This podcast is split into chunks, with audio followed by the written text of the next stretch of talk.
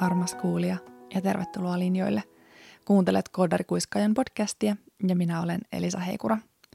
Tämän podcastin tarkoitus, kuten koko Koodarikuiskaajankin tarkoitus, on tarjota teknisille ammattilaisille uusia näkökulmia erilaisiin vuorovaikutus- ja ihmisaiheisiin – ja viime jaksossa puhuttiin työpersoonista ja pohdittiin sitä, että miten etenkin konsultointiprojekteissa tai minkä verran konsultointiprojekteissa kiinnitetään teknisten taitojen lisäksi huomiota myös ihmisen ikään kuin metataitoihin tai persoonan piirteisiin, soft skillseihin. Eli minkälaisia ähm, ikään kuin muita taitoja ja ominaisuuksia ihmisellä on, minkälaiseen projektiin hän sopii ja toisaalta minkälaisessa projektissa hän itse viihtyisi ja olisi parhaimmillaan. Ja puhuttiin jonkun verran myös diversiteetistä, eli siitä, että kiinnitetäänkö huomiota siihen, että tiimissä olisi mahdollisimman paljon erilaisia, ää, erilaisia toimijoita, erilaisia osaajia, erilaisia tyyppejä. Ja tämän aiheen äärellä jatketaan tänään, joskin hypätään ää, huomattavan paljon syvempään päätyyn, kun otetaan day aiheeksemme, eli ää, diversity, inclusion ää, ja equity, eli mukauttaminen ja monimuotoisuus ja oikeudenmukaisuus – ja kun kerroin Kodarikuiskajansläkissä, että tämmöinen jakso nauhoitetaan, niin jo pelkästään se polkaisi käyntiin hyvin monipulpisen ja runsaan keskustelun, mikä on tietysti pelkästään hyvä asia. Mutta toisaalta juuri se tekee tähän aiheeseen tarttumisesta myös vähän pelottavaa. Mä oon jo pitkään miettinyt, että tämän kaltainen jakso olisi tärkeää tehdä, mutta musta on tuntunut hurjalta ää, aloittaa, hurjalta nostaa tämä aihe keskusteluun. Mä oon miettinyt, mitä siitä seuraa, jos mä nostan tällaisen teeman – aiheeksi. Mutta sitten mä oon myös miettinyt, että mitä siitä seuraa, jos mä en nosta. Että, että jos mä en halua puhua tästä tai uskalla puhua tästä, kun mä pelkään, että mä kompuroin ja teen virheitä enkä osaa, niin, niin jos ei siitä puhu kukaan muukaan, niin sit, sitä keskustelua ei ole. Joten lopulta mä rohkaistuin ja totesin, että, että tehdään. Ja onneksi mulla on tulossa ihan äärettömän hyvät ja ihanat vieraat tekemään tätä mun kanssa. Nimittäin äh, Riimu Solution toimitusjohtaja Ville Saarinen. Riimun pienessä konsulttifirmassa on tosi monta eri kansalaisuutta, joten he on niin kuin tälleen kansalaisuusnäkökulmasta äh, tottuneet tekemään mukaan ottavaa työtä, tekemään rakentamaan mukaan ottavaa yritystä, organisaatiota. Ja sitten me pohdittiin, että olisi äärimmäisen tärkeää ja kiinnostavaa ja hyödyllistä saada mukaan myös joku day-asiantuntija, koska kun minä en ole asian asiantuntija eikä Ville ole asian asiantuntija, niin me haluttiin mukaan joku, joka pystyy auttamaan meitä kehittymään meidän ajattelussa ja viemään sitä keskustelua vielä vähän pidemmälle. Ja siksi mä oon ihan äärimmäisen onnellinen ja kiitollinen, että me saadaan linjoille myös day-asiantuntija Sara Salmaani. Ja me saatiin niin hirveästi kysymyksiä, että skipataan kaikki teoreettiset alustukset ja, ja otetaan toivottavasti teoriaa ää, enemmänkin vastauksina kysymyksiin ja, ja keskustelun lomassa, joten otetaan suoraan linjoille Sara ja Ville.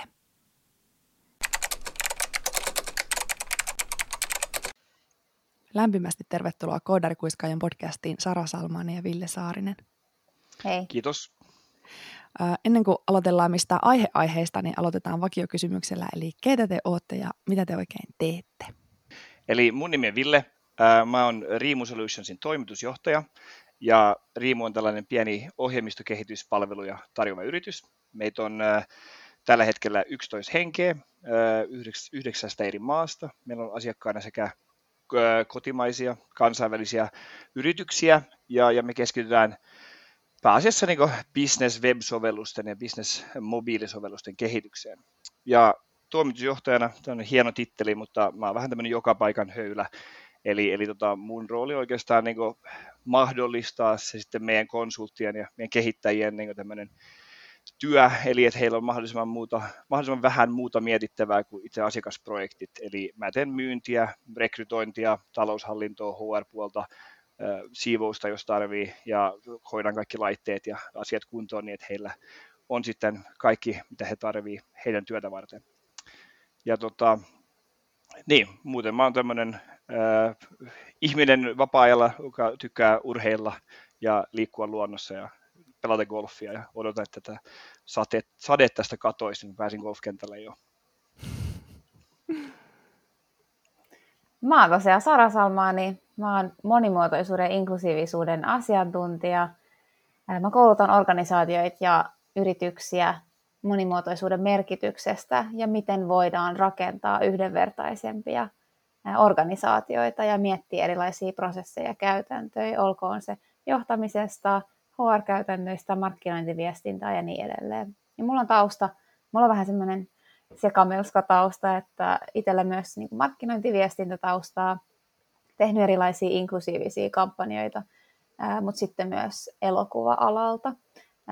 Et vähän semmoinen taidetausta myös siellä takana, mutta tätä on jo tehnyt useita vuosia ja ollut tosi antoisaa nähdä, miten se keskustelu on parin, parin viime vuoden aikana muuttunut Suomessa mun mielestä positiivisempaan suuntaan tehdä yhä enempi tai mm, enempi yritys on ymmärtänyt monimuotoisuuden merkityksen ja ovat uteliaita siitä, että miten me voidaan sitä edistää.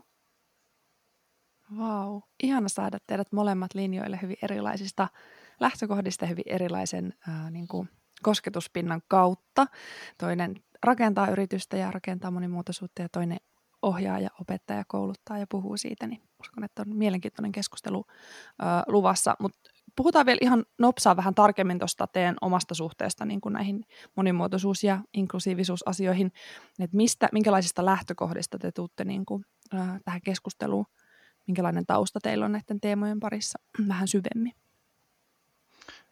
Mä en tiedä, kuin, kuin syvälle me, me mennään tota, tämän, tämän asian suhteen, mutta mä ajattelin, että mä voisin ehkä taustottaa omaa taustaa niin henkilökohtaisesti, ehkä sen, sen jälkeen enemmän tota, työelämän puolelta sitten, mutta tota, mä oon itse asiassa kaksikielistä kodista, eli, eli mä oon niin suomen ruotsalainen, eli mun isä on, on tota, suomenkielinen ja äiti ruotsinkielinen. Mä oon kasvanut sitten tuolla Turunmaan saaristossa semmoisessa aika pienessä saaressa, ja tota, siellä on ollut kovin ruotsinkielinen niin kuin, ympäristö ja itse asiassa tämmöinen miljö, ja, ja mä oon sitten tavallaan tämmöisestä oman näkökulmansa niin kuin, tasapainoilu ehkä tämmöisen suomenkielisen ja, ja suomen ruotsalaisen kulttuurin välillä sitten, että aina meillä on perheessä ollut sisarusten välillä puhutaan suomea ja äidin kanssa ruotsia ja äidin suun puolen, puolen kanssa ruotsia ja sitten mä oon ruotsin kielellä käynyt koulua ja, ja tota, niin sanotaanko näin identiteettisesti, niin mä oon ehkä siellä jossain välimaastossa sitten tämmöinen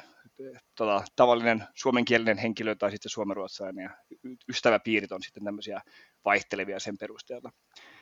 Mutta työelämässä niin mä oon noin 10 vuotta nyt ollut IT-alalla ja oikeastaan sen, sen koko ajan mä oon sitten ollut kansainvälisissä organisaatioissa ää, töissä.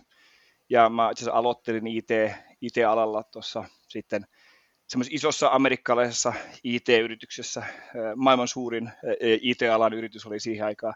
Ja tota, ää, siellä on itse asiassa mun mielestä niin kuin, näistä DEI-asioista, niin mun mielestä siellä oli semmoinen amerikkalainen lähestyminen näihin asioihin. Eli tavallaan mä näen se ehkä semmoisena, että kovin vahvasti niin kuin, ää, ajatellaan sitä niin, että on pakko tehdä asiat tosi kunnolla ja selvästi, koska muuten tulee jotain seuraamuksia ää, jonkun esimerkiksi laki, lakiasioiden suhteen tai, tai jotain tämmöistä, niin siellä oli tosi tämmöinen niin kuin, systemaattinen tapa, että kun uudet työntekijät tuli, niin käytiin tosi tarkasti läpi nämä arvot ja code of conduct ja, ja oli, oli tota, ää, niin kuin semmoinen koulutusohjelma, mikä jokainen kävi läpi, että mikä on niin kuin tapa, millä täällä, tässä yrityksessä ää, toimitaan. Mutta sitten taas mun mielestä ne oli myös aika pitkällä siinä, eli siellä oli tosi paljon niin kuin, erilaisista taustoista ihmisiä, kansainvälisesti oli paljon naisia niin IT-alalla, mikä oli, oli niin harvinaisempaa sen jälkeen mä oon huomannut, silloinhan se oli ihan normaalia,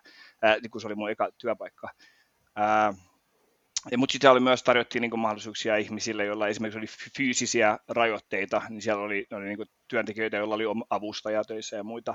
Niin aika niin pitkälle vietyjä näitä asioita, että mietitty, ja oli muun muassa siihen aikaan myös heillä oli koko niin globaalin yrityksen toimitusjohtaja oli myös nainen, en, en nyt ole seurannut enää sitä sen jälkeen, mitä tilanne on. Mutta se oli oikeastaan mun, mun ensimmäinen tavallaan, niin kuin, miten mä aloitin sit työurani ja missä tuli ensimmäiset asiat, ää, tai tuli näitä asioita ehkä enemmän silloin mietitty, vaikka siihen vaiheessa sitten tuntui kovin tavallisilta. Mutta sitten mä oon sen jälkeen ollut sitten suomalaisessa myös tosi kansainvälisessä yrityksessä töissä, eli siellä oli noin 100 henkeä, mutta siellä oli yli 20 eri kansalaisuutta. Ää, ja tota, myös ää, siellä olisi ehkä tämmöinen enemmän suomalainen näkökulma näihin asioihin muun muassa, että, että, että miten se nyt saataisiin sillä tavalla, että, että oletetaan on niin tietyt arvot ja oletetaan, että kaikki toimii sen mukaan, mutta ehkä ei yhtä systemaattisesti ja tämmöistä amerikkalaisella tavalla käyty näitä läpi, vaan oletettiin, että ihmisen oma järki kertoo, että näin ne asiat kuuluu olla, ja sitten jos on tilan, ongelmatilanne, niin sitten se ratkotaan. Ehkä enemmän niin tältä näkökulmasta, sillä, jos, jos ymmärrätte, mitä mä ajan takaa. Joo. Ää, mutta tota, ja siellä itse asiassa mä sitten tapasin nämä mun kollegat, jonka, jonka tota, mukana me sitten perustettiin meidän oma, oma yritys, eli Riimu. Ja, ja sitten Riimun näkökulmasta, niin meillä on tämä kansainvälisyys sitten ollut tällainen, niin että, että jos puhutaan DI-asioista, niin ehkä mä oon enemmän sitten täältä, ajattelen asioita paljon niin sitä kansainvälisyyden kannalta, koska se on meille niin relevantti sitten meidän päivittäisessä hommassa.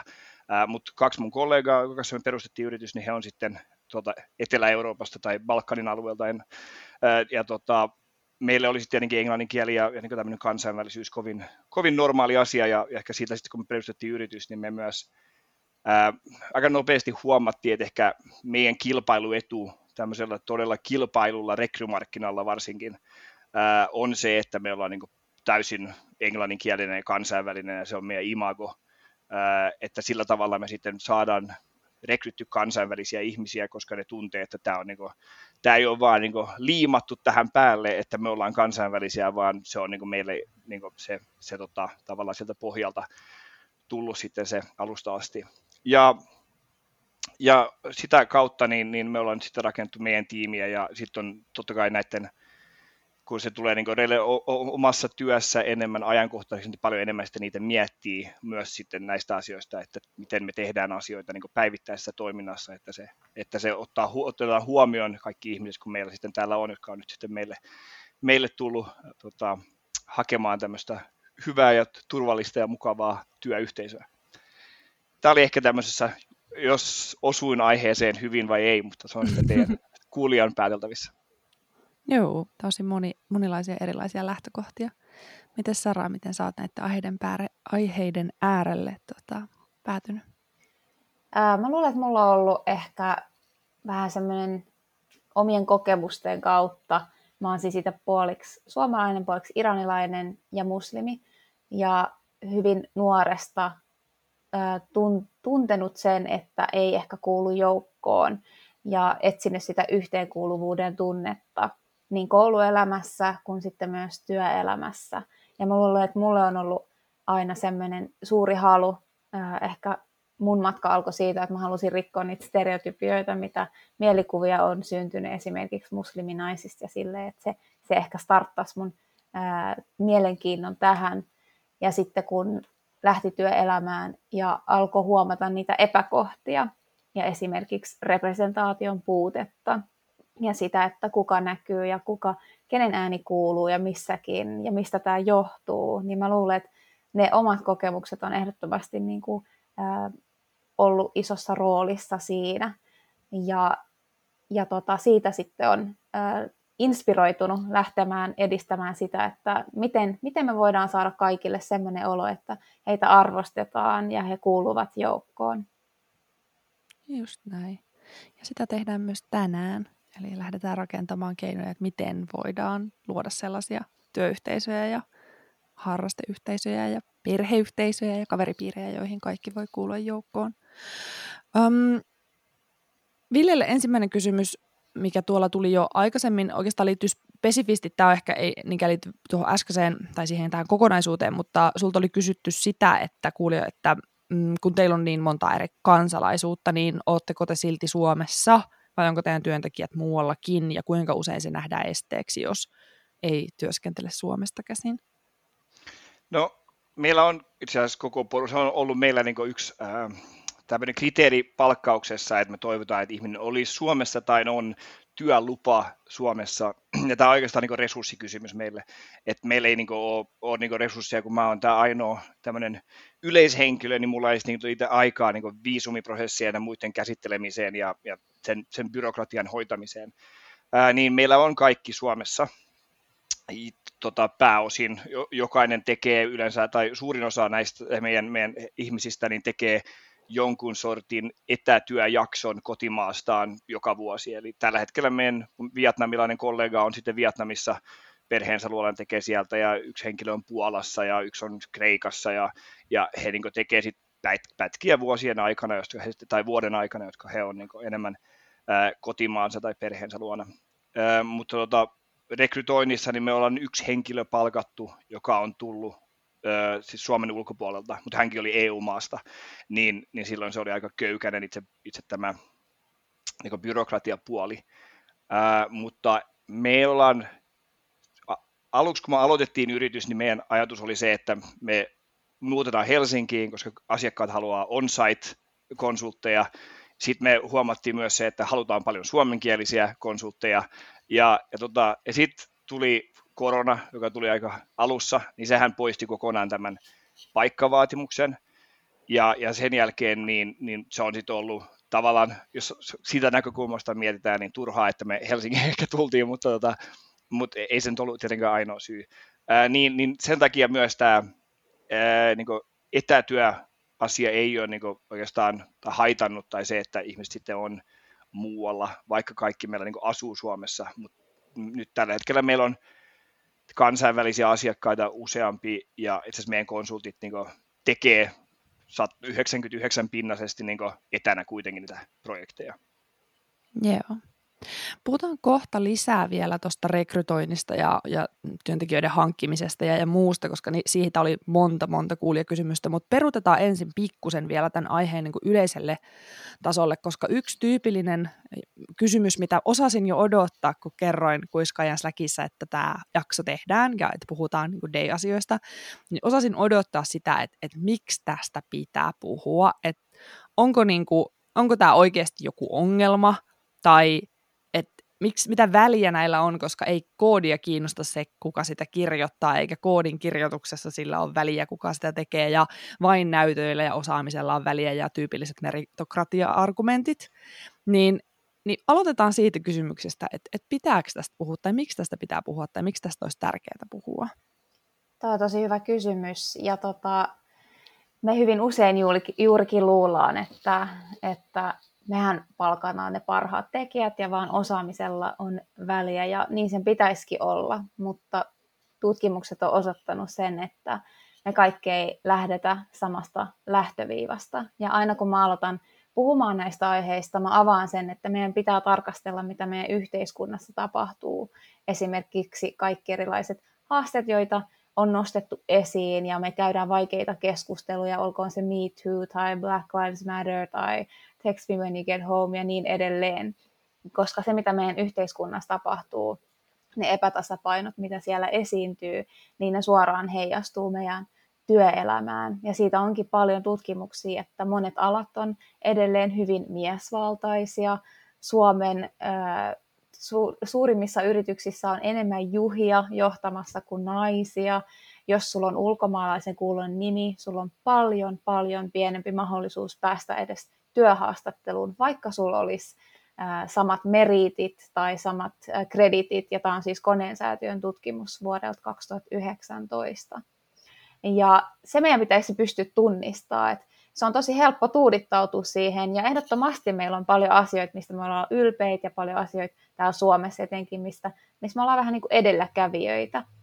Mutta on sellaisia epäkohtia, jotka meidän pitäisi pystyä tunnistamaan ja huomioimaan, että itse asiassa meillä kaikilla ei ole niitä samoja mahdollisuuksia. Me kaikki ei pystytä kehittymään meidän urassa niin kuin me toivottaisiin. Meillä kaikki ei ole sama palkka, meillä kaikki ei ole samat mahdollisuudet päästä työhaastatteluun ja niin edelleen ja niin edelleen. Siksi, siksi on tosi tärkeää, että me pystytään puhumaan siitä. Eli meidän pitää pystyä tunnistamaan ne haasteet, mitkä meillä on. Ja sitten meidän pitää pystyä myös ymmärtämään, että itse asiassa tämä on tosi hyvä juttu, Eli monimuotoisuus on taloudellisestikin tosi hyödyllistä yrityksille ja sitäkin on taas tutkittu todella paljon, niin kuin Forbes, McKinsey, Deloitte, ne on tutkinut sitä, että mitä monimuotoisempi tiimi, niin sitä parempia tuloksia, sitä enemmän lisää innovaatiota, parempia päätöksentekoja, kun meillä on ihmisiä eri eri lähtökohdista, eri identiteeteistä, niin silloin me pystytään näkemään asioita eri näkökulmista ja ratkaisemaan ongelmia paremmin. Ja myös yksi hieno esimerkki on se, että jos tiimissä on edes yksi jäsen, joka edustaa sitä kohderyhmää, olkoon se vaikka nainen tai, ää, tai siis tarkoitan, olkoon hän suku, niin kuin sukupuoli tai etnisyys tai ikä, mikä tahansa, niin silloin se ymmärrys siitä kohderyhmästä nousee 158 prosenttia. Et se on tosi tärkeää, että meillä löytyy sitä monimuotoisuutta meidän tiimistä, koska jos meillä ei ole sitä, niin silloin me kehitetään palveluita ja tuotteita, jotka eivät puhuttele kaikille kohderyhmille, jotka ovat niin kuin eksklusiivisia. Ja näitä esimerkkejä on ää, tosi paljon. Ja mä muistan, että oli esimerkiksi niin kuin todettu, että vaikka kasvojen tunnistussoftat ei välttämättä tunnista tummaihoisia kasvoja ja jotkut äänen, äänen tunnistussoftat tunti huonommin naisen niin kuin korkeita ääniaaltoja, naisten Jep. ääniä tai silmälasipäiset ihmiset ei saanut puhelimia auki, koska ne kasvon tunnistus ei, tunnistus ei kykene silmälaseihin, niin näen kaikki esimerkkejä siitä, että, että se heijastuu, se kuka sitä softaa luo siihen, miten se softa käyttäytyy. Joo, yeah, ehdottomasti. Tuommoisia esimerkkejä on tosi paljon, eli se voi olla ihan niin kuin tekoälystä ää, niin kuin palveluihin, mitä me käytetään päivittäin, ja sellaisia asioita, mitä ei ehkä mieti, esimerkiksi turvavyöt, miten ne on suunniteltu silleen, että ne suojelee paremmin mies, mies tota, kehoa kuin nais, naiskehoa, koska niitä testataan mies standardimallinukkeen kanssa ja niin edelleen. Se on tosi, tosi mielenkiintoista itse asiassa, kun lähtee pohtimaan näitä.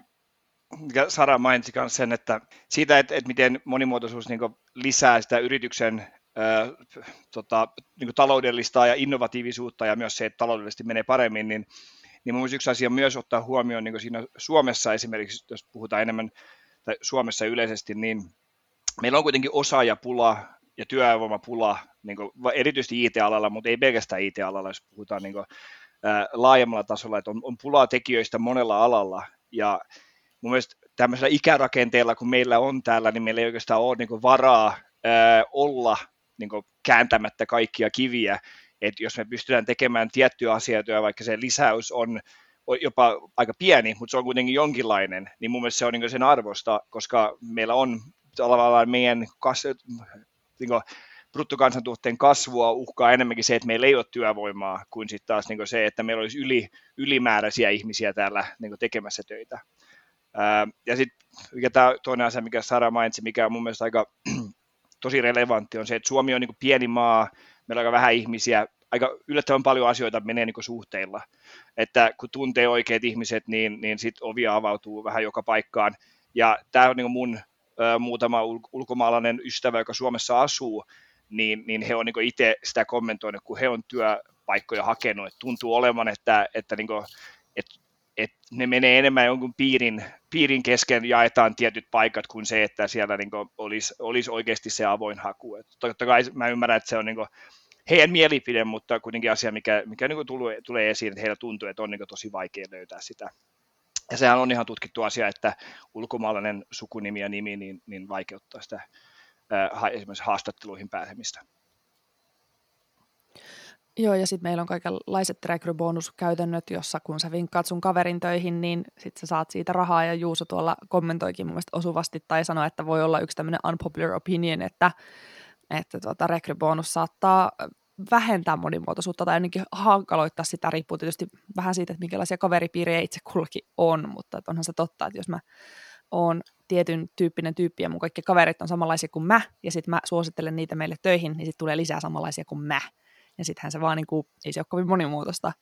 Um, sen verran kysyn, toi varmaan, niin kun on todettu, että, että ulkomaalainen nimi haittaa niin kuin haastattelun pääsemistä, mutta Ville, teillä varmaan tietysti tilanne on sitten ehkä toisinpäin, kun te nimenomaan haette KV-osaajia, niin onko teillä sitten taas toisinpäin, että ulkomaalainen nimi on niin kuin helpottaa haastattelun pääsyä? No en, en mä tiedä, onko se, onko se niinkään päin. Me yritetään ajatella se niin, että se nimi on, on, vaan, niin kuin, on vaan nimi paperilla ja, ja se osaaminen niin on siellä taustalla, se mikä, mikä, mikä ratkaisee. Ää, mutta tota, se rekrytoinnin suhteen niin kuin, ää, Sanotaanko niin, että, että Suomessa tietenkin tällä alalla, kun mekin ollaan, niin on paljon näitä rekry, siis yrityksiä, jotka tarjoavat rekrypalveluita. ja, ja heillähän on myös niin iso rooli siinä rekrytoinnissa, koska hehän tarjoaa niitä osaajia, mitkä sitten on, niin se, on mukana tavallaan luomassa sitä, että mikä on se, se kuumin, kuumin niin osaajaprofiili, mitä haetaan. Niin tota, ää, mutta meillä niin rekrytoinnissa, niin, niin me tehdään aina esimerkiksi kaikki meidän ää, rekrytointi-ilmoitukset on englannin kielellä, ja se on niin meille se ensimmäinen asia, että tota, kaikki on englanniksi, niin, niin silloin se tavallaan putoaa semmoinen mahdollisuus edes siitä, että, että me niin kuin, ää, ää, tota, lukittaisiin niin osa ihmisistä ulkopuolella, vaan me tehdään englannin kielellä. Ja toki se, että meillä on englanninkielisiä ilmoituksia, niin tekee sitten sen, että me saadaan hakemuksia myös vähän niin joka paikasta maailmaa, vaikka meillä on se, se, se Suomen työlupavaatimus, se on sen takia, koska meillä ei, niin kuin sanottu, ei, ole, ei ole resursseja sitten niitä hoitaa.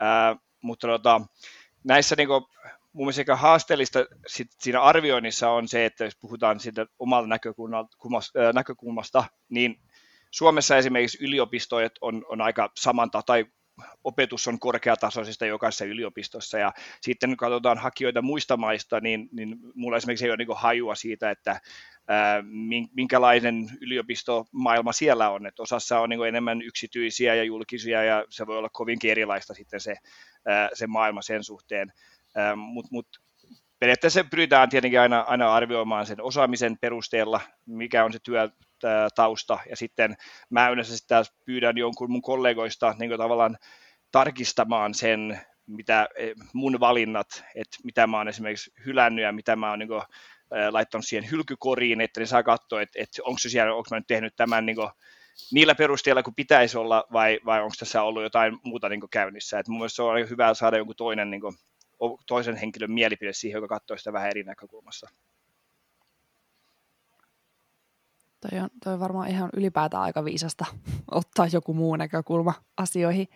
Mutta laukataanpa sitten ö, eteenpäin, koska mm, yksi, mikä mua itteeni kiinnostaa ihan hirveästi, Eero kysyi hirveän hyvän kysymyksen ja mä toivon, että meillä on tähän vastaus, joka Eero halusi siis tietää, että, että onko olemassa jotain patenttistrategia siihen, että, että miten näistä aiheista sit voi keskustella näiden kyseisten ihmisten kanssa, tai sekaltaisten ihmisten kanssa, jotka ö, haluaa niin kuin, lähinnä kaivautua poteroon vuoden ruokavarantojen kanssa, kun, kun puhutaan mistään day-asioista tai kun jonkun nimen perässä on pronominit tai, tai on mikä tahansa tämmöinen niin kuin heidän näkökulmastaan ei niin relevantti ö, keskusteluaihe. Et, et onko mahdollista tai onko jotain oikotietä siihen, että päästäisiin keskusteluyhteyteen, kun tuntuu työlältä aina hengitellä kymmenen kertaa syvää ja yrittää saada se toinen sieltä poterosta pois? Toi on mielestäni tosi hyvä kysymys ja tota, ää, missään nimessä tämän ei ikinä pitäisi olla yhden henkilön harteilla käydä tätä keskustelua, että organisaation pitäisi ehdottomasti, johtajien pitäisi astua kehiin ja sanoa, että tämä on meille tärkeää, että siitäkin on jo tutkimuksia, että kun johtajat havaitsevat tai sanovat ääneen, että tämä on meille tärkeää ja me halutaan tätä edistää, niin silloin jo, jo suuri vaikutus siihen, itse asiassa silloin 70 prosenttia isompi vaikutus siihen, tunteeko sitä yhteen kuuluvuutta organisaatiossa, että johdetaan esimerkillä on itse asiassa tosi osuvaa, että se pitäisi tulla kyllä sieltä ylhäältä päin myös se, että tämä on meille tärkeää ja tätä pitää edistää. Mutta joo, sellaisissa kahvipöytäkeskustelussa, missä halutaan nostaa näitä aiheita esiin, niin ehkä ehdottomasti voi katsoa, että onko, onko jotain muita ka, niin kuin kannalta, että voidaanko puhua esimerkiksi bisneshyödyistä. Yleensä yrityksissä, kun puhutaan näistä, niin ehdottomasti kuitenkin ollaan yrityksiä ja halutaan olla tuottavampia, niin jos sitä tuo niin kuin sit sen positiivisen kautta, että tämä on itse asiassa tosi hyvä meille, että me pystytään, me pystytään tekemään parempia palveluita ja tuotteita, me, me pystytään laajentamaan meidän kohderyhmää ja niin edelleen, että, että ehdottomasti mä tiedän, että nämä tunteet aina kanssa nousee tässä, että tärkeää olisi, että me pystyttäisiin luomaan semmoinen psykologisesti turvallinen ympäristö, eli pystytään käymään niitä epämukaviakin keskusteluja, jotka tuntuu vaikeilta. Mutta mä luulen, että sellaiset tilanteet, niin kuin yleiset koulutukset, joita mä esimerkiksi kanssa tarjoan, niin ne on hyviä paikkoja avata nämä keskustelut, koska mun mielestä ihmiset, jotka eivät halua puhua aiheesta, eivät ehkä ymmärrä, mistä edes puhutaan. Että ne perusteet pitäisi olla ää, jo ehkä niin kuin ymmärrettävissä. Eli mitä me oikeasti tarkoitetaan, kun me puhutaan monimuotoisuudesta ja sen edistämisestä ja mitä meidän pitäisi pystyä tunnistamaan itsessämme yksilöinä, erilaisia tiedostamattomia ennakkoluuloja, etuoikeuksia. Et se, on, se voi olla pelottava aihe kanssa, koska se on niin laaja ja se on niin iso aihe. Ja ehkä joillekin tuntuu, että se voi olla hyvin kompleksi, uusia termejä, ei ihan ymmärrä. Että ehkä siitä ei, että pitää muistaa olla armollinen itseään ja toisiaan kohtaan, että on oppimismatka meille kaikille. Ja jotkut meistä on ehkä vähän pidemmällä siinä matkalla ja jotkut alussa. Ja se on täysin ok. Vähän tämmöinen ympäripyöreä vastaus, mutta niin ihana toivon, vastaus. että se antoi jotain eväitä. Kyllä, ja mä haluan kohtaa tarttua muutamaan juttuun tuossa, tai ei tarttua, vaan mennä syvemmälle. Mutta mä haluan ensin vielä yhden semmoisen niin tyypillisen, ähm, tai en tiedä tyypillisen, mutta yksi semmoinen vasta-argumentti, mikä tulee, niin on sellainen, että joo, että et, et joo, diversiteetistä on hyötyä designissa, kun suunnitellaan palveluita, tai siitä on hyötyä myynnissä, kun pitää ottaa eri kohderyhmiä huomioon, tai siitä on niin hyötyä vaikka ähm, palvelumuotoilussa, mutta koodaamisessa ei, että koodi vaan toteuttaa speksiä ja sitten ei sit, sit sen pitää vaan toimia ja tehdä se, mitä on niin kuin muut on todennut, että näin tehdään. Mä haluaisin vähän haastaa tätä ajatusta siitä näkökulmasta, että et, no ensinnäkin aika harvassa on varmaan enää ne ää, koodarit, jotka ei osallistu millään tavalla, jotka olisi millään tavalla vuorovaikutuksessa sen lopputuloksen kanssa, että he vain toteuttaisi pelkkää speksiä. Ville voi ehkä kohta ottaa kantaa, että onko mä ihan hakoteilla tämän kanssa. Ja toisaalta kyllähän siinä joutuu tekemään monenlaisia mikropäätöksiä, kun sitä ohjelmistoa luo, jotka voi sitten osaltaan heijastella sitä oman ajatusmaailman ja oman kokemusmaailman niin kuin, ää, piirteitä. Et kyllähän eihän se ole vain puhdas koodisuoritus, joka toteuttaa jonkun täydellisen valmiin speksin, vaan sehän on vuoropuhelua sen lopputuloksen kanssa. Ja totta kai ne mun omat valinnat, mikrovalinnat sen toteutukseen vaikuttaa siihen, miten lopulta se ohjelmisto toimii. Ni, niin Ville, onko mä ihan, kun, kun näin mä jotenkin kuvittelen, että, että totta kai sillä koodaajan omalla kokemusmaailmalla on vaikutusta siihen ohjelmiston lopputulokseen, olisi speksi mikä hyvänsä. Joo, no eihän mä myöskään ohjelmistokehittäjä ole, mutta tota, mä oletan, että meillä esimerkiksi projekteissahan niin design on semmoinen, usein mun uran aikana mä oon nähnyt, että design on semmoinen hieno asia, jota kaikki haluaisi paljon satsata palvelumuotoiluun ja designiin, mutta se on yleensä yksi niistä asioista kuitenkin, mikä sitten mistä nipistetään sitten, kun tota budjetista puhutaan. Eli kyllä kovin usein niin ne, ne, ne kehittäjät itse on siellä sitä käyttöliittymää kehittäjässä, kehittämässä, ja se design voi esimerkiksi olla semmoisella tasolla tehty tavallaan niin abstrakti, että se toteutus esimerkiksi on vaikea ää, teknisesti, jolloin ne kehittäjät tekee niitä omia päätöksiään, että miten tämä kannattaa toteuttaa teknisesti, koska jos mä teen ton napin tolla tavalla, kun se on tuohon designattu, niin mun menee kolme päivää kauemmin, kun mä teen sen näin, niin budjettisyistä mun kannattaa tehdä se näin kuin mun ajatuksessa, ja se on suurin piirtein noin kuin designeissa, niin harvoin ne on niin yksi yhteinen design, se toteutus. Sitten niin totta kai mun mielestä siinä kehittäjällä, varsinkin jos tehdään sitä niin käyttöliittymään tason kehitystä, niin, niin kyllä siinä jollain tavalla näkyy se kehittäjän niin kuin, ää, ajatusmaailma myös ehkä, mutta nykyään on paljon tämmöisiä design-systeemejä ja va- valmiita niin design frameworkkeja, jos sanotaan esimerkiksi näin, että on näitä material design ja siellä on eri tämmöisiä, ää, puhutaan aika usein tämmöisiä design patterns, niin siellä on näitä jo valmiiksi suunniteltu, että se on todettu, että on aika loogista, että tietyn kaltainen valikko on ylhäällä oikealla, jos siinä tehdään esimerkiksi niin tiettyjä toiminnallisuuksia tai että jonkun toisen kaltainen valikko avautuu näin, että nämä on niin tavallaan todettu. Mä en sitten osaa sanoa, että miten ne on todettu tai minkälaisissa niin käyttäjätutkimuksissa ne on sitten todettu olevan hyviä ratkaisuja. Et, et sitähän mä en osaa ottaa kantaa, että minkä näköinen se yleisö silloin siellä on ollut sitä testaamassa.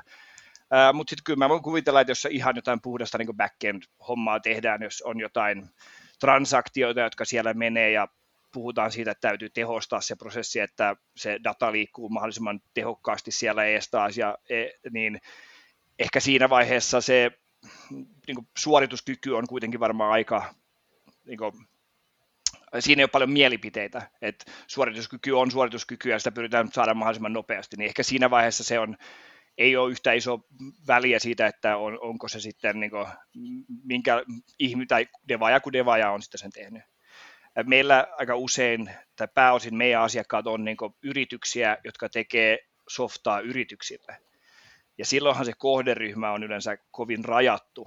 Et puhutaan, että siellä on esimerkiksi jonkun talous- tai pankkialan järjestelmä, jota käyttää tietty ryhmä pankin sisällä, joka on tässä funktiossa töissä. Ja silloinhan se design lähtee niin siitä, että haastatellaan ja analysoidaan, miten tämä tietty käyttäjäryhmä täällä käyttää softaa.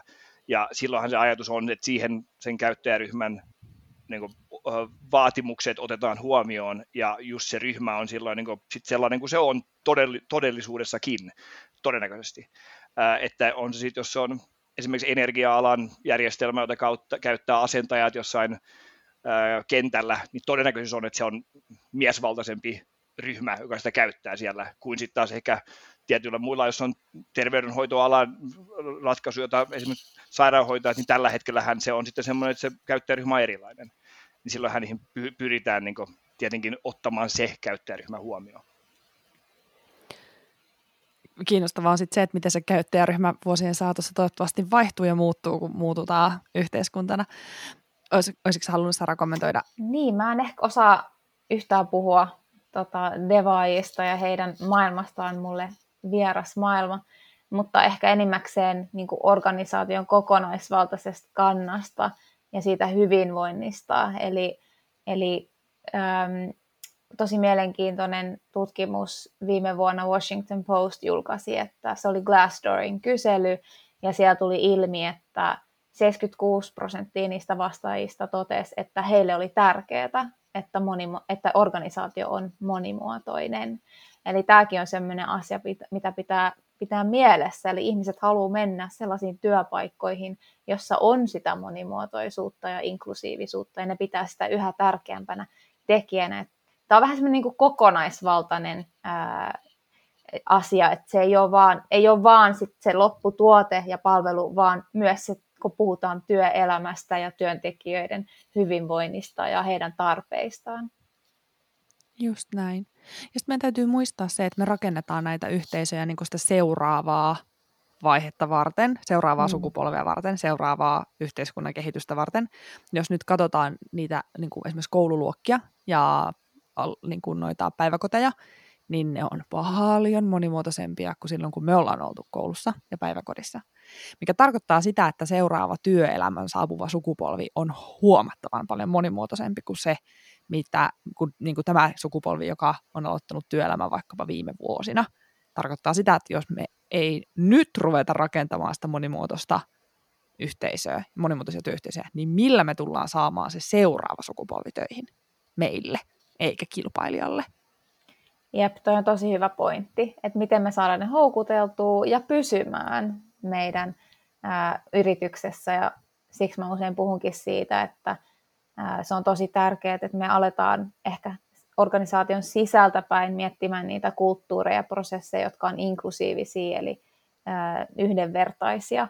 Että sitten kun me niin sanotusti rekrytoidaan ihmisiä eri taustoista tai monimuotoisuutta tulee, niin niin ne ei kanssa lähde heti pois, koska ne ei tunne sitä yhteenkuuluvuutta tai ne ei tunne arvostusta, ne ei tunne sitä, että, ne ei koe, että niillä on samat mahdollisuudet kehittyä heidän urassaan tai että heidän mielipiteitä kuunnellaan ja niin edelleen.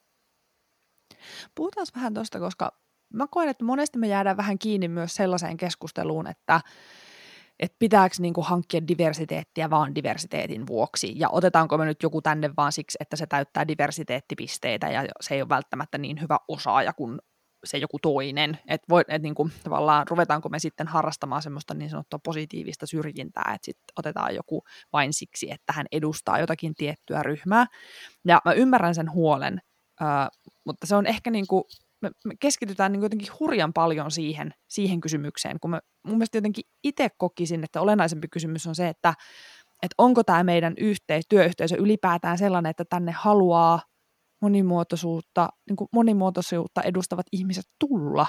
Että on, onko meillä jotain sellaisia esteitä, että jos, me, jos olisikin markkinoilla hyvä osaaja, joka edustaa jotain muuta kuin sitä, mitä me muut täällä nyt ollaan, niin haluaisiko sellainen tänne edes töihin? Haluaisiko hän edes tulla? Minusta se olisi niin kuin jotenkin hedelmällisempi kysymys, mutta mitä mieltä, Sara, mikä sun kokemus tästä on? Onko mä hako teillä? tosi, tosi virkistävä ää, ajatus siihen. Ja mun mielestä toi on tosi yleinen sellainen kysymys, että no, että, että nyt me vaan otetaan ihmisiä eri taustoista ja me ei välitä heidän osaamisesta. Ei, ei missään nimessä monimuotoisuuden edistäminen tarkoita sitä, että me tingitään siitä osaamisesta.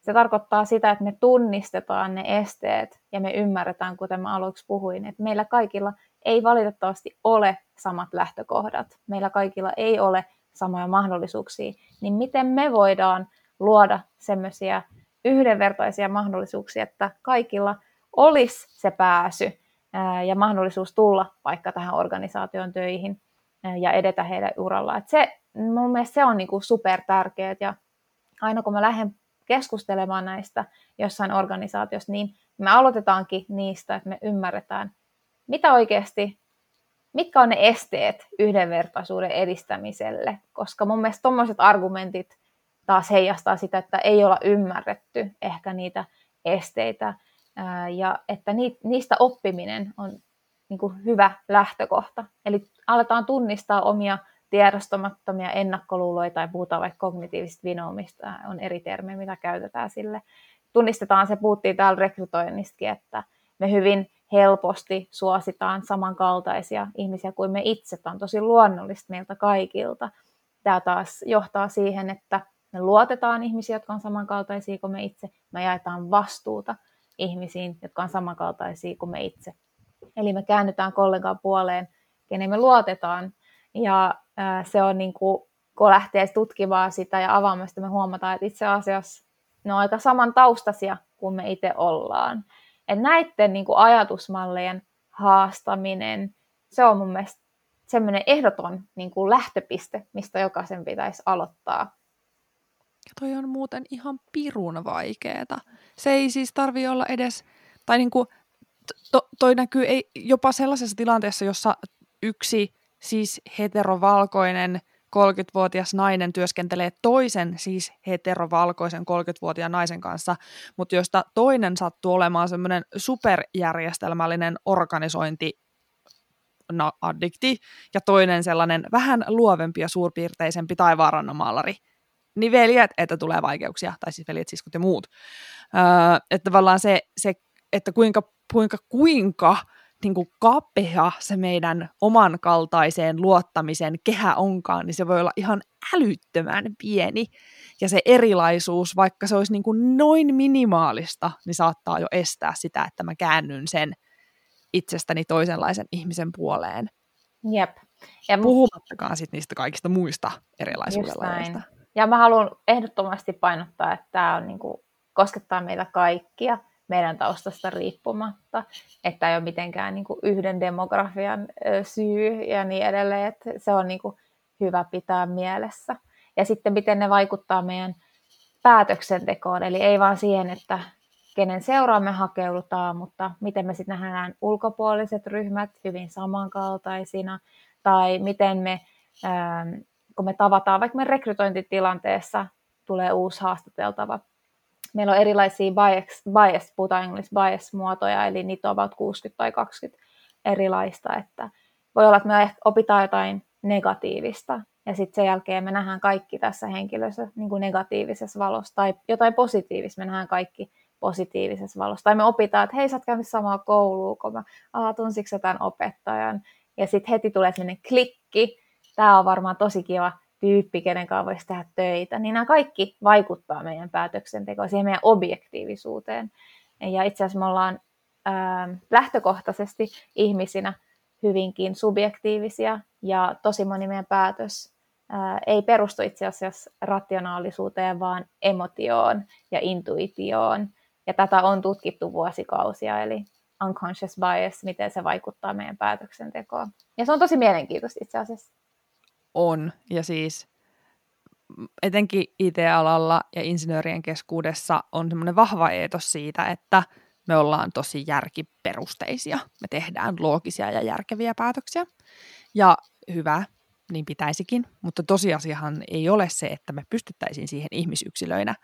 Mun mielestä Brené Brownin sitaatti on ikuisesti hyvä, että me haluttaisiin ajatella, että me ollaan järkeviä olentoja, joilla aina silloin tällöin on joku tunne, joka me sitten sillä lailla pyykä, pyyskä, pyyhkästään pois ja palataan taas olemaan järkeviä. Mutta tosiasiassa me ollaan tunneolentoja, jotka aina silloin tällöin pystyy pysähtymään ja olemaan järkeviä. ja Jep. siis valitettavasti se koskee meitä kaikkia. Ja se on siis ihan selviytymismekanismi, eli meidän aivot kategorisoi tätä tietoa, joka tulvi joka päivä, ja me luodaan yleistyksiä, ja me tarvitaan sitä, että me voidaan tehdä nopeita johtopäätöksiä, mutta sitten se voi vaikuttaa meihin, meidän ajattelumaailmoihin, ää, mielikuviin, erilaisiin narratiiveihin ja niin edelleen, erilaisiin stereotyyppeihin ää, ja niin edelleen. Et se, se, se on niinku se haaste sit siinä. Et, ja mun mielestä John Bashir, se on Harvard Business Reviewn tutkija, se sanoo tosi hienosti, että se on tosi vaikea lähteä muuttamaan meidän aivojen toimintamallia. It's extraordinary hard to rewire the human brain. Mutta mitä me voidaan tehdä on lähteä muuttaa sitä ympäristöä. Eli luodaan prosesseja ja käytäntöjä, jotka tukee meitä tekemään parempia päätöksiä, objektiivisempia päätöksiä siinä arjen kiireessä. Ai ai ai, nyt on niin herkullista, että anteeksi nyt vaan kaikki rekrytointikysyjät, mun on pakko nyt pikkusen lähteä tästä tuonne. Lähdetään tonne, koska totakin kyllä kysyttiin, että et okei, no mitä me, mitä me voidaan sitten niinku tehdä, että et just tämä, että kun, mi, mitä yksi ihminen voi näille asioille, tai miten tämmöisiä rakenteellisia syrjiviä malleja, niin kuin, miten niitä voi purkaa tai näin, niin puhutaanko tuosta? Eli jos meidän on vaikea muuttaa itseämme, niin miten me voidaan muuttaa sitä ympäristöä niin, että me toimittaisiin paremmin? Kun me puhutaan monimuotoisuuden edistämisestä organisaatioissa, niin me puhutaan siitä, että organisaatio strategisesti lähtee kehittämään prosesseja, ja sitten me puhutaan myös yksilö, yksilötasolla ihmisten välisestä inkluusiosta, inkluusiosta, eli miten me voidaan olla inklusiivisempia, luoda sitä yhteenkuuluvuuden tunnetta. Ja organisaatio taas, mun mielestä ää, mutta aina kysytään, no mikä organisaatio tekee kaikki hyvin, ja mun mielestä sellaista ei vielä ole, että me ollaan kaikki siinä matkalla, jotkut vähän pidemmällä, jotkut alussa, mutta ää, vielä vähän niin kuin testaillaan, mikä toimii ja mikä ei, mutta ehdottomasti se pitää olla strategista, eli tähän linkittyy suoraan myös YK vastuullisuus tavoitteisiin, eli se pitää, pitää strategisesti edistää, olkoon se johto, eli miten, miten johdetaan inklusiivisesti, olkoon se HR-prosesseja, eli mietitään rekrytointia. Moni firma on lähtenyt kokeilemaan esim. anonyymirekrytointia tai käyttänyt tekoälyä rekrytoinnissa, lähtenyt miettimään sukupuolittuneita sanoja työpaikkailmoituksissa. Mun mielestä Tietoevri teki tämän viime vuonna ja niillä oli tosi huikea tulos. Ne, ne siis poisti sukupuolittuneet sanat heidän työpaikkailmoittu, työpaikkailmoituksista ja heidän naishakijamäärä nousi 32 prosentilla – et ihan vaan muutama sana vaihto. Ja siis nämä sanat oli esimerkiksi, on tutkimuksia siitä, että, että mitkä sanat vetoaa miespuolisiin hakijoihin ja mitkä naispuolisiin. Esimerkiksi skillful tai master tai ambitious naiset ää, ei itse asiassa, ää, ne vähän vierastaa tuollaisia termejä, koska helposti kyseenalaistaa omaa osaamistaan juurikin näistä rakenteista, jotka ylläpitää sitä, että nainen ei voi olla johtaja tai nainen ei ole syntynyt koodariksi ja niin edelleen. Eli on tosi systemaattisia tapoja, miten voi lähteä edistämään, tarkastelee markkinointiviestintää, eli sanoja, mitä me käytetään, kuvia, mitä me käytetään, näkyykö siellä representaatiota, ja miten tiimit voi rakentaa psykologista turvallisuutta, luodaan yhteisiä pelisääntöjä, pidetään niistä kiinni, mitataan dataa, kerätään dataa, astaa tavoitteita ja niin edelleen. Mutta sitten ihmiset yksilötasolla me voidaan jokainen juurikin miettiä vaikka omia sanoja, mitä me käytetään. Päivittäisessä kommunikaatiossa, puhutaan esimerkiksi mikroaggressioista, eli ihan vain kommunikointi, joka ylläpitää tiettyjä stereotypioita tai ennakkoluuloja, mistä me ei olla aina tietoisia no hei, missä sä oikeasti oot kotoisin, hei, tai sä puhut niin hyvin suomea, vaikka mä oon syntynyt Suomessa, mä oon suomalainen. Se tulee ehkä hyvästä lähtökohdasta, ää, mutta se itse asiassa heijastaa tietynlaisia ajattelumalleja ja stereotypioita. Ja me kaikki niin sanotusti langetaan siihen ansaan, että mulla on kuusivuotias tytär, ja mä muistan, kun hän oli about kaksi, niin hyvin helposti sanoin, että hei, nyt on kiltti tyttö. Ja sitten mä reflektoin, mä pysähdyin, mä mietin, että miksi mä sanon näin, mitä se oikeasti tarkoittaa, miksi tytön pitää olla kiltti, mitä se, mitä se meinaa. Ää, että pojat saa olla tuhmia, tyttö, tyttö ei olla kilttejä. Ja mä pysähdyin ja mä reflektoin sitä ja on välttänyt niin kuin käyttämästä sitä enää, että mä halusin vaan tuoda tuo esiin, että me kaikki niin kuin langetaan näihin jatkuvasti. Ja mun mielestä on vaan aika siistiä reflektoida niitä. Eli me voidaan just miettiä, että mitä sanoja me käytetään, kun me mennään kokouksiin, no nyt on etätöitä tosi paljon, mutta mä muistan mun entisessä työpaikassa, aina kun meillä oli kokouksia, kaikilla oli läppärit auki, kaikki oli kännykällä, kukaan ei ollut aidosti läsnä, että voidaanko me aidosti kuunnella toisiamme, katsoa toisiamme silmiin, jakaa empatiaa ja niin edelleen. Et on tosi paljon, ja sitten itsenäisesti lähteä tutkimaan asiaa, tutustumaan just näihin tiedostamattomiin ennakkoluuloihin, etuoikeuksiin, mitä meidän yhteiskunnassa tapahtuu ja näin edelleen. Vitsi. Ennen kuin Ville kommentoi, että mun on pakko, pakko pysähtyä hetkeksi tuohon lapsen laatikkoon laittamisen äärelle. Nimittäin tutkittu, että yksi huijarisyndrooman syntymekanismi on se, että me annetaan lapsille erilaisia laatikoita, sekä tytöille että pojille tämmöisiä sä oot just joko, että et ole kiltti tai että sä oot kiltityttö tai sä oot urheilullinen poika tai sä oot luova tyttö tai sä oot milloin mikäkin. Me annetaan niin kuin erilaisia tämmöisiä attribuuttilaatikoita ja sitten kun se lapsi kasvaa ja se oppii uskomaan siihen laatikkoon ja sitten kun se joko ei haluakaan toteuttaa sitä laatikkoa, ei koe kuuluvansa siihen laatikkoon tai saa sitä laatikon vastasta palautetta maailmasta, niin siitä syntyy semmoinen, mä huijaan jotakuta, koska mä en oo tai mä en halua olla tai mä en ehkä mä en osaakaan olla sitä kuin mitä mulle on sanottu, että mä oon. Nyt on tosi kiinnostava ja tosi tärkeä asia. Tuo on yksi tapa esimerkiksi kasvattaa sukupolvea, joka saa olla sitä, mitä se on ilman, että me aikuiset päätetään heidän puolestaan, että mitä he ovat. Mutta semmoinen kaninkolo. Eikö toi oli tosi hyvä ja just se, että mä oon itse kanssa huomannut sen, että vaikka nämä arvot on mulle tärkeitä ja mä luulen, että ne näkyy tässä mun arkielämässä, mutta mä oon huomannut sen mun tyttären kautta, että mun pitää itse asiassa aktiivisesti toimia sen eteen, että mä pystyn ää, luomaan hänelle samat mahdollisuudet ja a- antaa hänelle sen ajattelumaailman, että hän pystyy mihinkä tahansa tai kauneus merkitsee tätä tai tota. Ää, mä muistan, kun hän oli pienempi, niin hän ihannoi hirveästi Elsaa Frozenista, joka on todella kaunis, mutta mä huomasin, että niin kuin kaikki, niin kuin hän määritteli kauneuden vaan sitä kautta. Vaikka meidän koti on monimuotoinen, vaikka nämä arvot ovat tärkeät, mä huomasin, että apua, mun pitää niin kuin aktiivisesti tehdä tämän eteen jotain, eli näyttää vaikka piirrettyä, missä näkyy erilaisia ihmisiä, heti tilasin kirjoja, missä näkyy muslimirepresentaatiota ja näin edelleen.